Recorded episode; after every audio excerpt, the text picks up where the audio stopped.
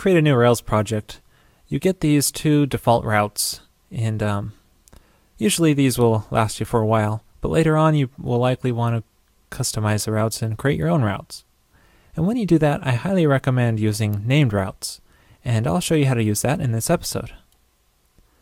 First of all, let's get started. This is what our site looks like. It's a projects index action, which lists the projects.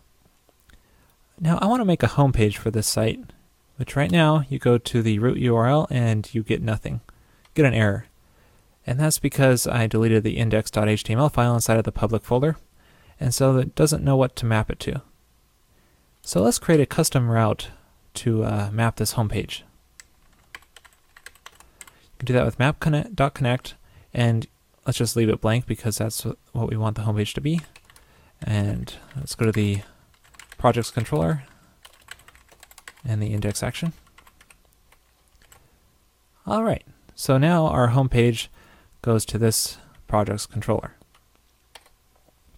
Now what I created here is a, a, normal route. It's not a named route. To make it a named route, you have to customize this connect word here, um, make it something else, give it a name.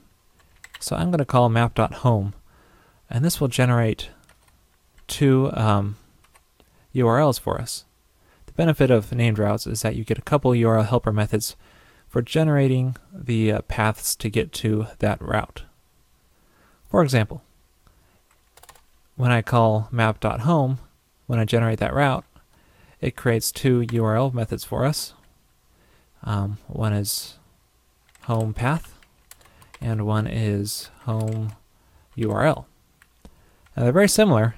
The key difference is that one is just, one includes the protocol, domain name, and port, while the other one is just the whatever, whatever after that. Normally I just go with home path to keep things simple. So you get both the path and the URL options. So I'll stick with path.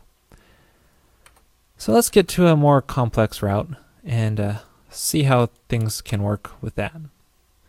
So let's say I have a list of tasks and I want to create an archive page for those tasks. And in the route URL, I want to have the year and the month name in it. Um, so let's do map dot, let's say task archive.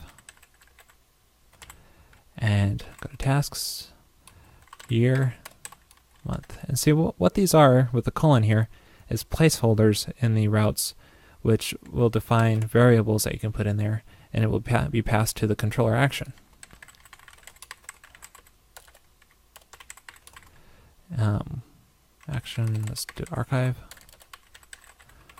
So because we created this named route, we got a couple URL methods, task archive URL and task archive path. Let's see what task archive path looks like.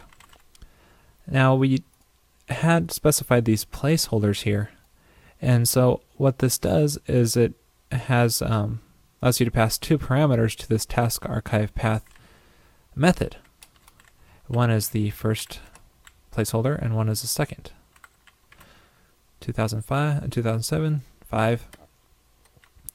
So now when we output that path, you get the uh, year and the month in the proper place in the URL when we pass those two parameters. You can also pass them with a hash. And that way you can specify the name of the parameter. Year, 2007, month 5, and that works the same way. So there's two different ways you can pass parameters to a named route. And let me show you one more example. Map.resource. Uh, let's generate a resource for the project's controller. And what this does is it creates a bunch of routes and named routes. And so it gives you a lot of named routes for free. And for example, here we are listing our projects and we have several actions for showing the project. Here we can use a named route called project path. This was generated by the resource. And for this editing, I do pro edit project path. And for the destroy link, we actually just do project path again because the way REST works is the uh, delete uh, method will automatically have it go to the proper destroy action. So we're just going to the project's path there. And down here, we go to new project path. So these are all named routes that map.resources generated for us. There's also project's path, but I don't need a link here, so I'll just display that down there. And let me just show you what this looks like. So here's our project's path. Um, our new project's path, you can see in the status bar at the bottom. Um, the show page, the edit page, destroy goes to the same as the show, but because it's method delete, it goes to the destroy action.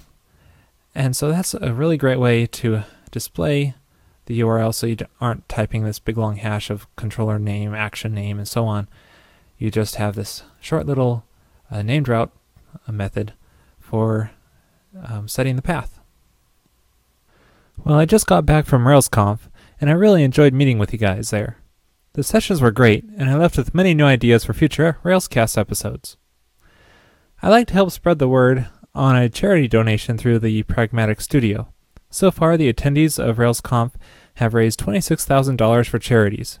We are trying to get this number to 30,000 in the next couple days, so please consider donating. You can go to pragmaticstudio.com/donate uh, for more information and to donate. Thank you.